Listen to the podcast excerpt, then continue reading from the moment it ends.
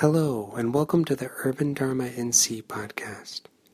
This is part six of a series in which Dorje Lopan Dr. Hun Lye teaches about the five Buddha families, a tantric organizing principle for understanding our own original wakefulness.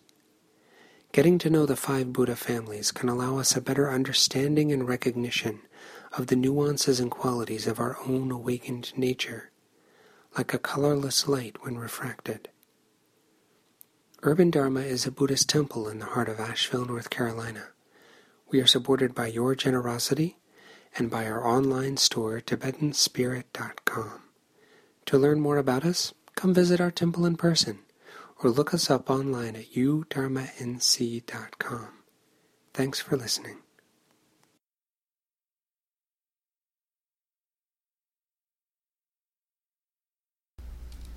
Questions?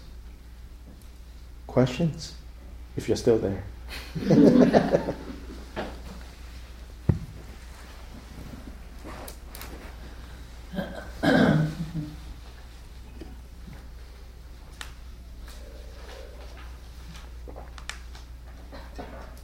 Very quiet, everybody. Someone's typing. Oh, someone's typing. Good. We'll let them type. Yes. Are there wrathful deities that go with each Buddha family? Yes. Yeah. Oh, yeah. So maybe next Sunday we can cover some of the more, you know, kind of point out which is which. And so, for example, here, not so much wrath. Let's say, let's see, let's say we organize like we put these deities that you see represented here into the families. Uh, Tara is the karma family in one context. Yeah? In one context, she is the uh, karma family because she is called, uh, in one context, uh, she is called Samaya Tara and she's associated with the northern direction, green in color, and the element uh, of wind. Yeah, so this last column here. Uh, in other contexts, Tara is lotus family. Yeah? When she's associated with the mythology of Avalokiteshvara, a teardrop from Avalokiteshvara, and then he, she becomes like lotus family. Yeah? But in this five Buddha principle, uh, it said that the consort of Amoghasiddhi in, in one system is Samaya Tara. So that's Tara. Uh, then um, abundance, which is Jambala, the deity of abundance. Uh, so, so she's called the mother of Buddha activities. Uh, so again, all accomplishing activities. Then Jambala, abundance, is which family? Ratna, jewel. Uh, the jewel family. Uh, the, the, the embodiment of the wisdom of equality. So, kind of this expansiveness, everything is equal.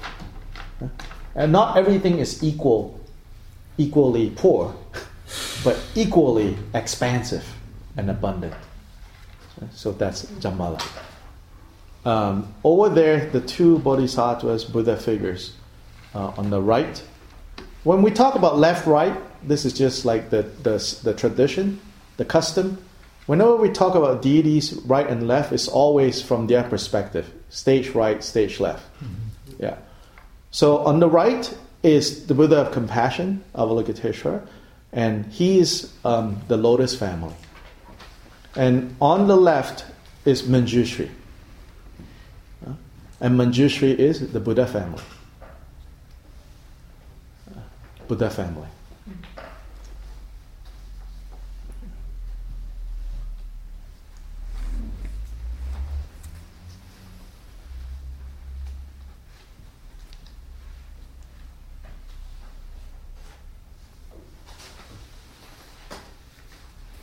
And there's something about the position of these two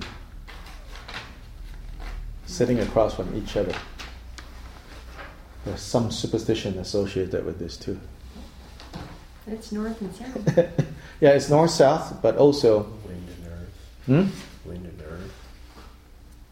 uh, wind and earth, but uh, so in uh, when things are right, when things are moving in the right direction, right, that abundance will increase because of the wind. When things are not right, the abundance is unstable. Blow away. so we've got to be careful here, placing these two together across from each other. It could either, Tara's principle could either encourage the abundance and cause it to increase or cause it to go away.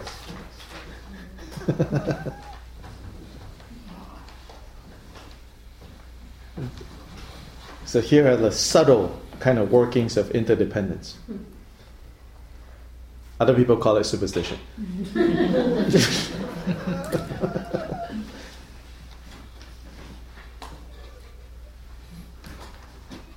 Can I hand you the computer because I don't know how to read? So like a question. Well, Elise, you want to attempt? Yeah. Start with the first part.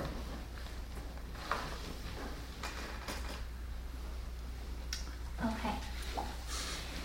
If you quickly cut somebody off when they are, if, I see. All right. If you quickly cut somebody off when they are embarrassing themselves, Uh-huh. My son has Asperger's and Uh-huh. we do it all the time. Uh-huh. Example, when he was three, he spoke too loudly in Mhm. restaurants. Mhm. He would only stop if we got angry at him, Mhm. but others were annoyed. Anger seemed to be the only way he could hear our Mhm. suggestion to stop. Is that an example of correct usage of what could otherwise be an afflictive emotion? In my understanding, passion or desire is not necessarily a fault, Mm-hmm. but the fault is in the attachment to the object of desire. Could you please comment on that? Mm, correct.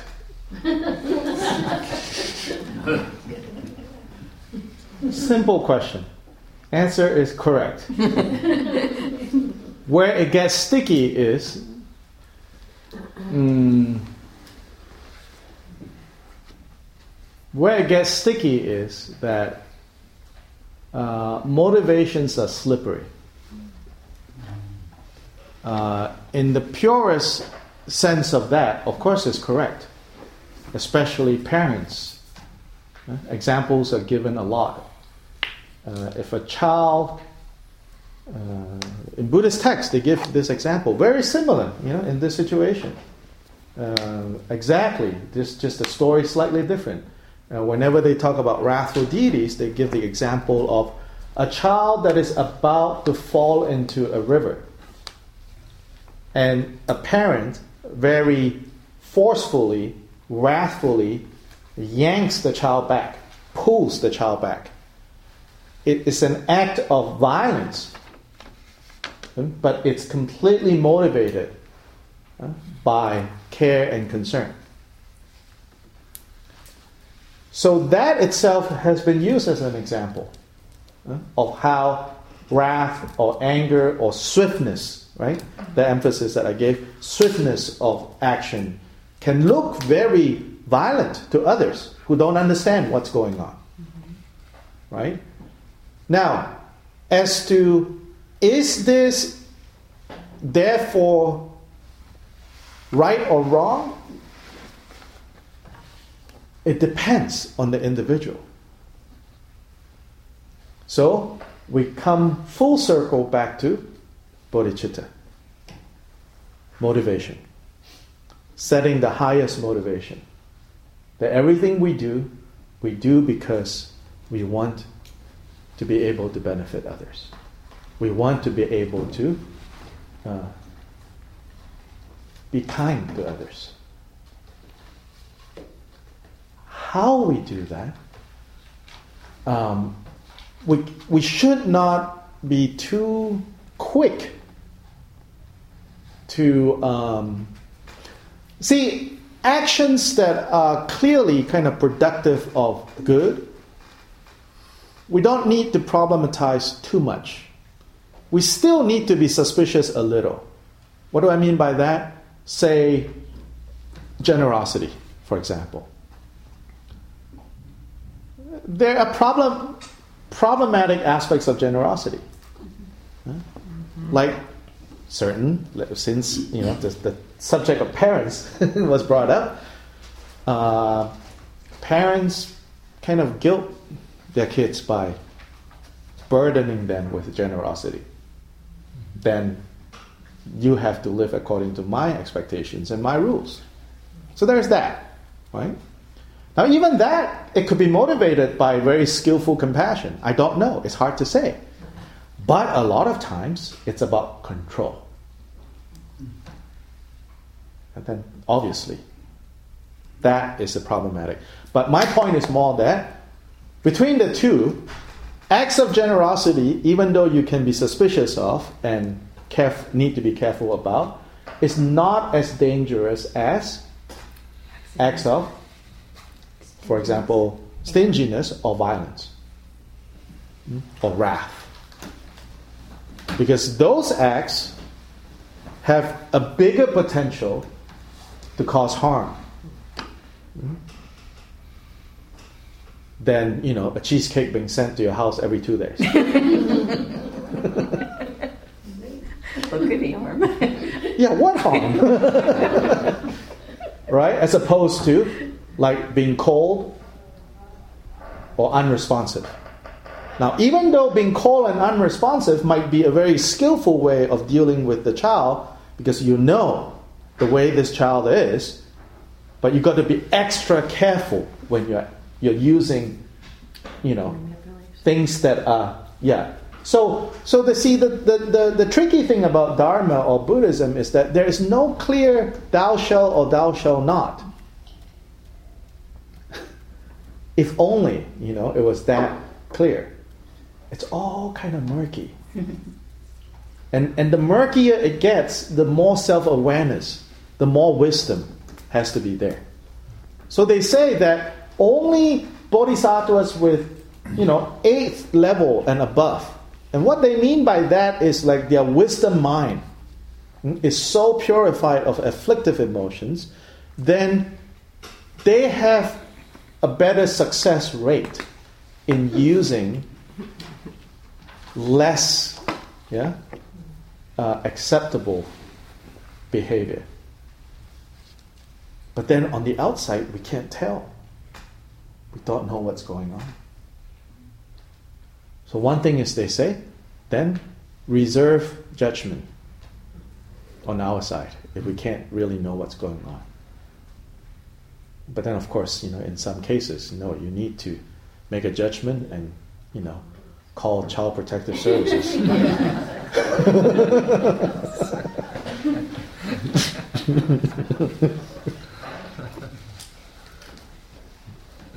so the three variables that seem to come into play mm-hmm. you're talking is motivation, right? Context, context, and behavior. Yeah, what you do, right? Here's a professor. Yeah. yeah, good. Motivation, context, and the act. Balancing these three, always checking, right? Then they say of the three, motivation is the most important. But frankly, I, I, I have to say that I'm not comfortable with uh, Buddhist teachers kind of without nuancing it, just say the most important thing in actions is motivation, and then they move on. I, know what they mean, and in fact, the texts do say things like that, but I think it's really important in the complex kind of world that we live in now to spend a little bit more time to talk about just motivation itself, eh, I don't know, right? I see this like in Asia. People are motivated so much in releasing life. Then they release the wrong kinds of creatures into the wrong mm. environment. Ah, all kinds of consequences come from there. There's another story, not in Asia. This was a, a case in uh, Northern Virginia about 10 years ago. Uh, right around I was leaving grad school, I remember reading about this that, that in Northern Virginia, the, the state, like the wildlife department, suddenly had a problem in their hands. There were these Chinese carps that was invading all the lakes up there. And they traced this whole problem back to someone's compassion. yeah. What happened was that um, there was this Chinese family whose father had a kind of illness that the Chinese doctor said that he needed to eat this fresh carp, like cooked in a medicinal way. So they imported this carp from China. But when the carps arrived, dad's illness was over. So they felt bad. They're like, we, we should not kill these carps because our father's, they were Buddhists. They're like, you know, our father's health is good. And so to prolong his life, to have compassion, Buddha says to release them. So they released them into the, the pond, some local pond. The thing about these carps is they started to eat all the fish that was in that pond. And get this these carps have fins that allow them to hop under the ground and mm-hmm. walk to the next body of water. Apparently, they can be out of water for like six hours and not die. Wow. So they just walked to the next pond and got into the next pond. And so suddenly now the wildlife department is rewarding people to go kill these carps. Mm-hmm. Now, motivation being pure is one thing, right? Context is important, action is important.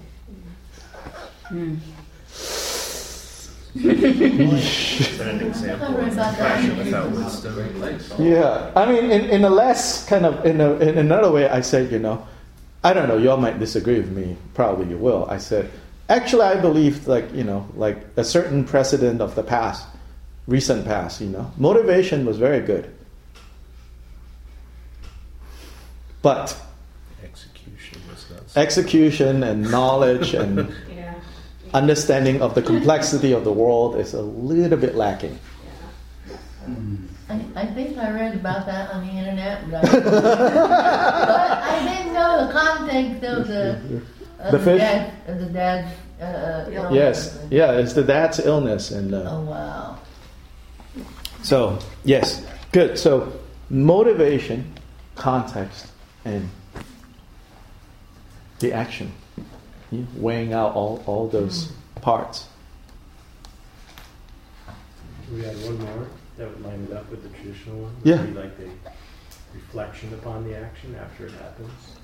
We talked about rejoicing till the end of the completion of. Yeah, um, but that I think, that I don't know if it fits in the, these three that Gary has pointed out.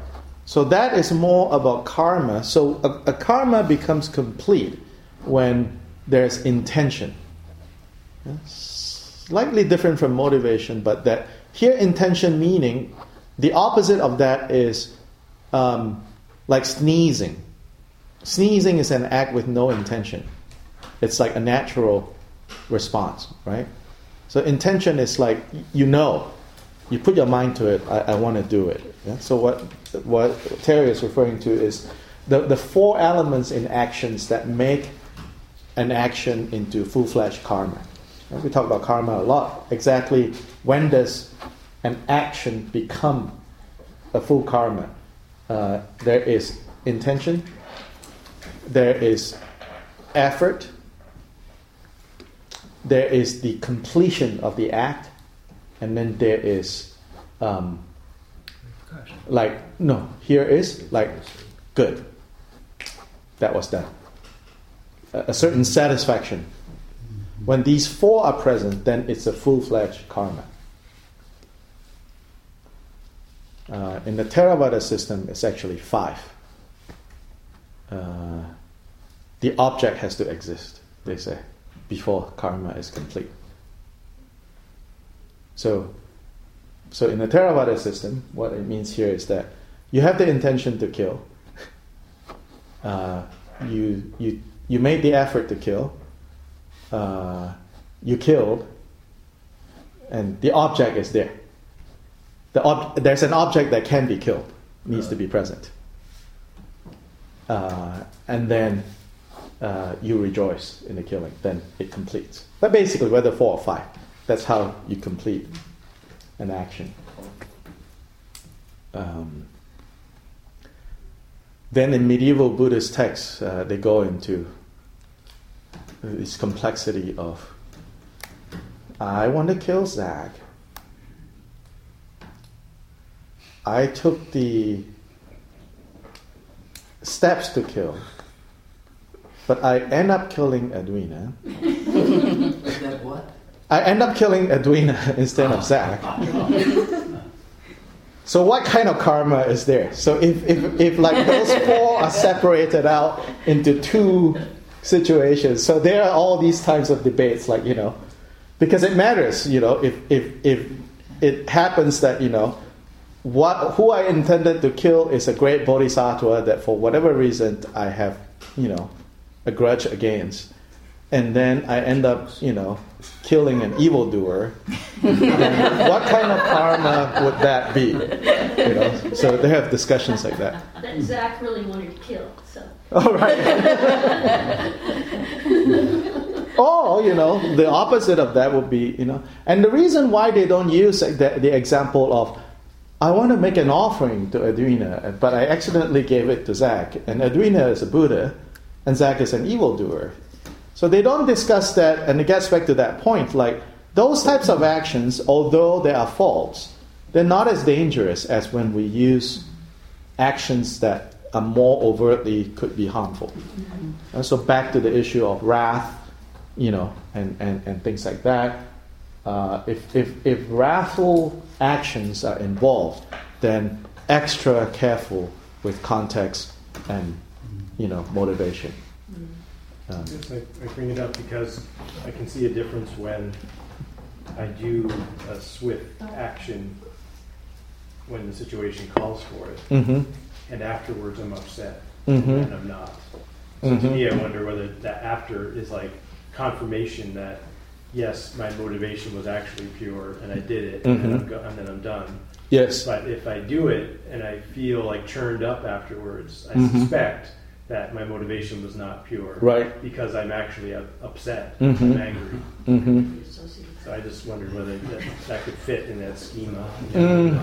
Rejoicing afterwards is like kind of awa- post post action awareness that re, that confirms your motivation or not.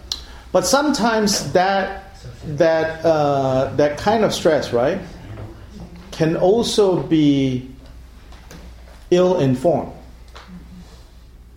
You've done something good, and Zach comes around and say, "No, you shouldn't have done it." then you regret,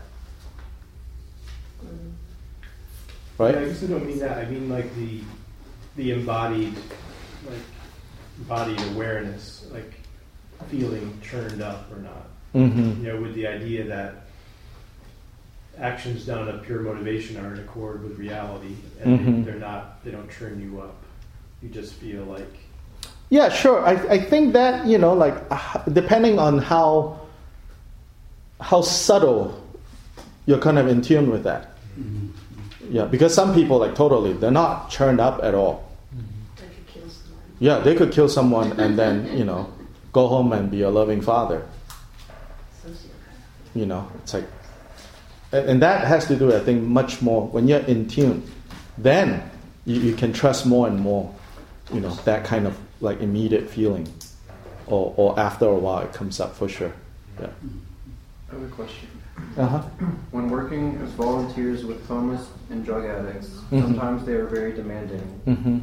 When does compassion and feeling you're being pressured, and then afterwards feeling guilty of not either giving in or making them aware that they should be grateful?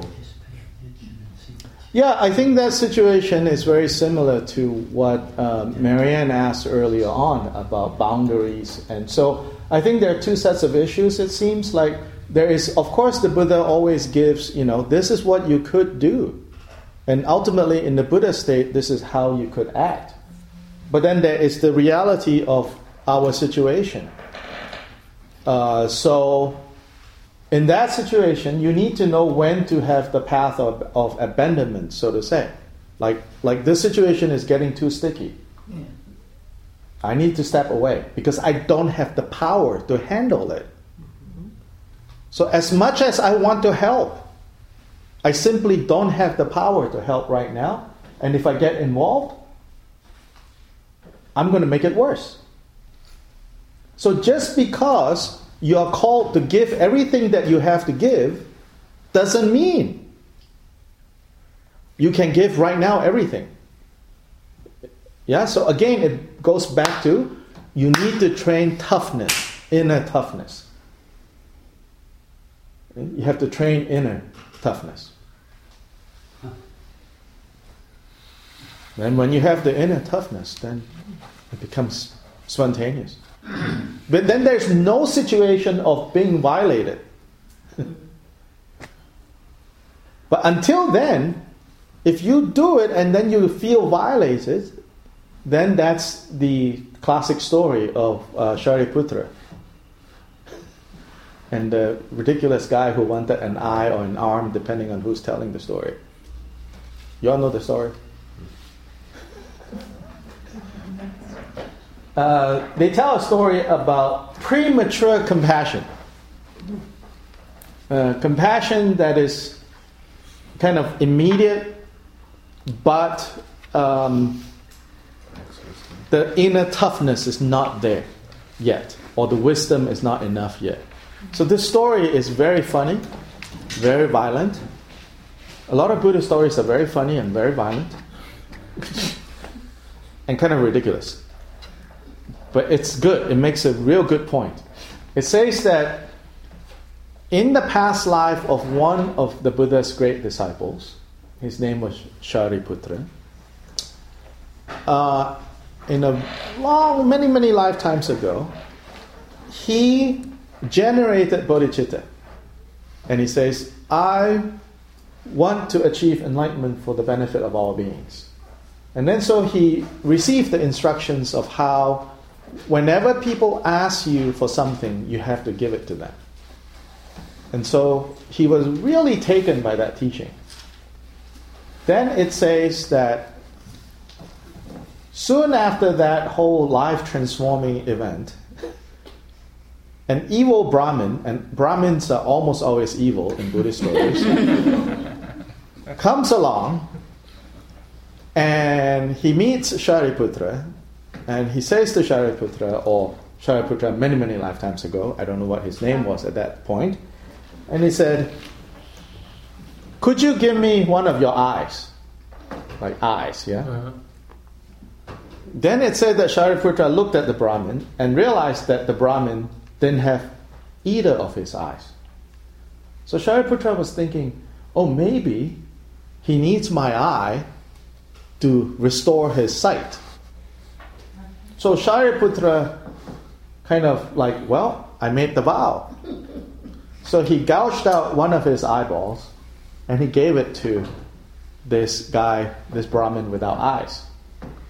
And what the Brahmin did next was he dumped the eyeball down onto the ground and he stomps on it. So, of course, Shariputra was shocked, outraged, regretting what he did now. And he said, What did you do that for? And the guy without eyes said, I really like that sound when you step on eyeballs. So Shariputra said, Forget it. I'm not going to benefit all beings. I'm just going to check myself out of this craziness. I'm just going to check myself out of samsara. I'm going to be an arhat. No thank you, Bodhisattva so they tell this story to say, do not practice the Bodhisattva path this way. Yes, it is good to give completely, but to begin the training, they say, don't use Vajra, it's not as precious to me. iPhone. right hand, give to left hand. Left hand, give to right hand. Train that feeling of giving first. Then give it to someone maybe for three days. maybe just three hours. I don't know. Three days, not really. to someone that you really like, and say, "Here, you can have my phone for three days or three hours, and feel the joy." Then slowly. So this is what is this about? Training the heart, train, building the strength to give until you can give all. Until you can give the guy who gets his pleasure from hearing the squishing of eyeballs. However, the guy got to that state, who knows? But there are quote unquote sick people like that in the world. That's the point of the story. Well, one of the points of the story. Yes, there are sick people like that in the world. But even that, if that's that's if that is their ability, if their merit is so small that they have to derive some kind of pleasure and happiness from hearing the sound of eyeballs being squished, and if that's what it gets down to, a Buddha can do it. It's like, wow. There's a, a, a slight different version of that story. In this version, it's someone without hands coming to Shariputra and said, Could you give me one of your hands? And Shariputra looked at and said, Well, I have two. I could get by with one. He doesn't have any. So then Shariputra, you know, picked up a big, you know, knife or whatever, and he was about to like, you know, lopped off his left limb. Then he thought, oh no no no. Right limb will be more useful to the guy. Eh, this is a right-handed world. Then he said, oh no no no. Right hand will be more useful to the guy. So then he, you know, lopped off his right limb. Probably took longer to saw it off. You know, he, he was right-handed, so mm. Even more plain and gore, right? So he lopped it off, and it, you know, fell on the ground. So he picked it up with his left hand and he gave it to the guy, and the guy was angry. Why? Because the guy said, "You're so rude at giving people things with your left hand." because yeah, Brahmins again, you know, Indian culture. your left hand you don't use to interact with people. You use to go to the toilet and clean yourself. So the guy refused his gift because he was so rude, you know, using his left hand to give. And Shariputra said, "That's it. I'm checking out of samsara myself. I'm checking myself out. You guys can hang out in there if you want. I'm, I can't do it."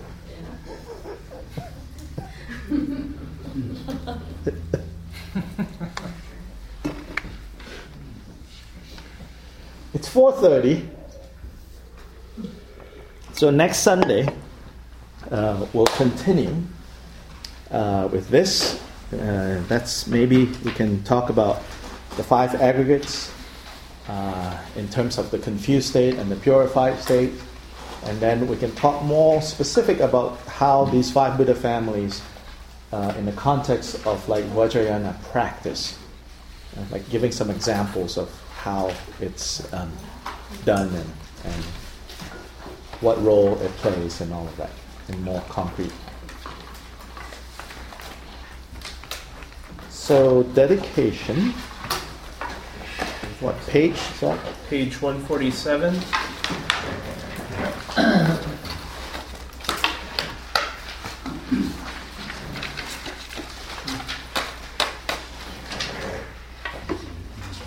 The determination to accomplish the highest welfare for all sentient beings who surpass even a wish granting jewel. May I train to hold them as supremely precious. Whenever I associate with others, may I train to think of myself as the lowest among all, and respectfully hold others to be supreme from the very depths of my heart.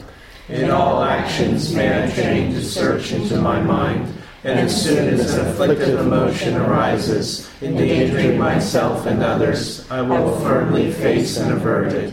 May I train to cherish beings of that nature and those oppressed by strong sins and suffering, as if I had found a precious treasure very difficult to find. When others, out of jealousy, treat me badly with abuse, slander, and so on, may I train to take on all loss and offer victory to them. When one whom I have benefited with great hope unreasonably hurts me very badly, may I train to view that person as an excellent spiritual guide. In short, may I train to offer to everyone, without exception, all help and happiness directly and indirectly, and respectfully take upon myself all harm and suffering of my mothers. May I train to keep all these practices undefiled by the stains of the eight worldly conceptions, and by understanding all phenomena as like illusions, be released from the bondage of attachment.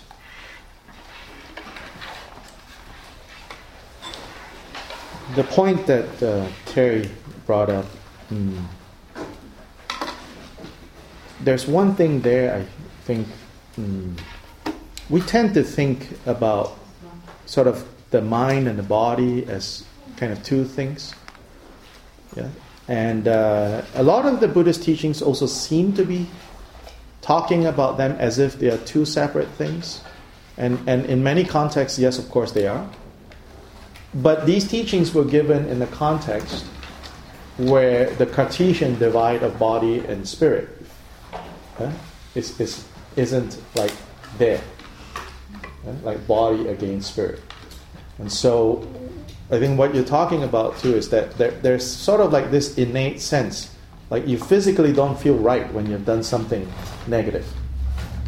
And of course, it's not just the physical, it's, it's also the mind body and interaction is kind of a barometer. Um, and that barometer um, becomes more and more reliable when the more you have purified. Yeah? Then, then it's more and more accurate. Right now, that barometer is a little bit untrustworthy. uh, but as you, you know, deepen your practice, then that becomes good. You know, you, you kind of have gut sense of like uh, right or wrong that can come from there. Is that your conscience? That sounds too much kind of the mind thing, you know. What was the question? Is that the conscience? Ah. Yeah, I don't know. It could be. I, I don't know. I'm not answering yes or no. I'm just sa- saying when whenever I say that, I, I tend to think more about you know the, the more overtly kind of mind part. Uh, but but it's, it's a felt sense. Mm-hmm. Yeah, it's a felt sense. Uh, when we do something, you know, even in the confused state, the, the, the body feels it. Yeah. Um, and, and the body feels it, and the body might like it. Yeah? The body, here again, not with that s- strong divide, you know, the body mind.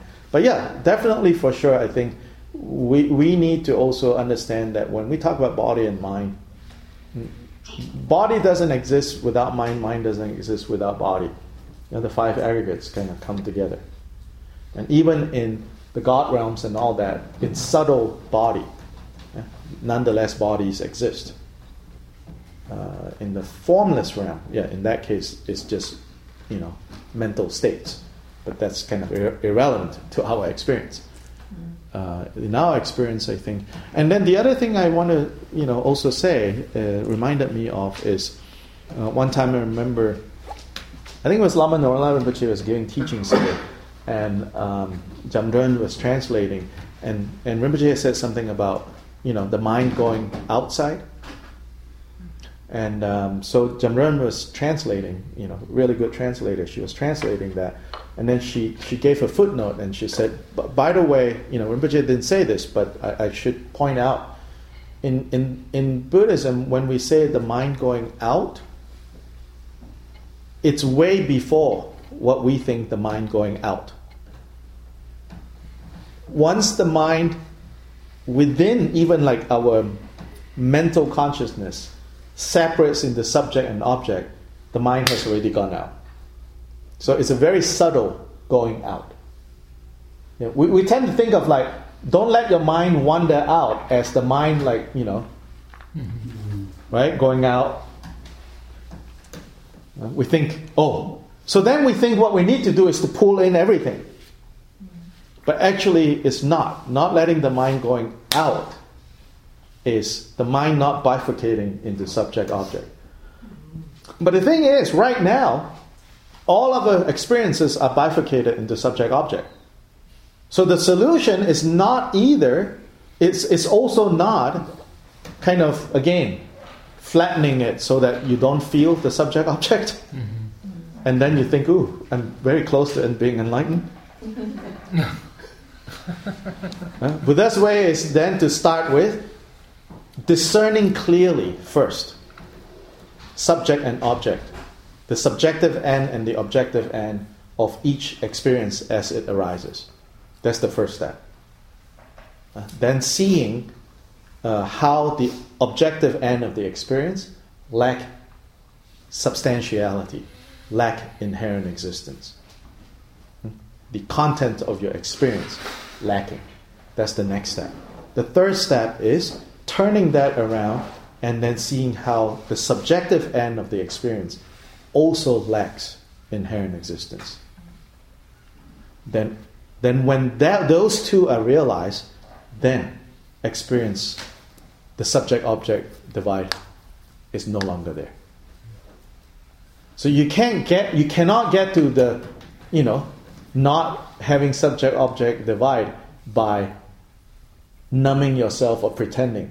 Because right now, our problem is also not understanding the relationship between subject and object. So, enlightenment and confusion is a very fine line. yeah, as, as the five Buddha teachings, you know, like the naivete, the ignorance, and the dharma dhatu, it's very fine line. It's, it's, it's both has to do with subject and object being unclear being not distinguished. But the Buddha's not distinguishing subject and object, and our not being able to distinguish subject and object are poles apart. So in the uh, Chan tradition, it says, um, if we miss by the breadth of a hair, okay, heaven and earth have separated. As, as subtle as that. That's why we need to split hairs.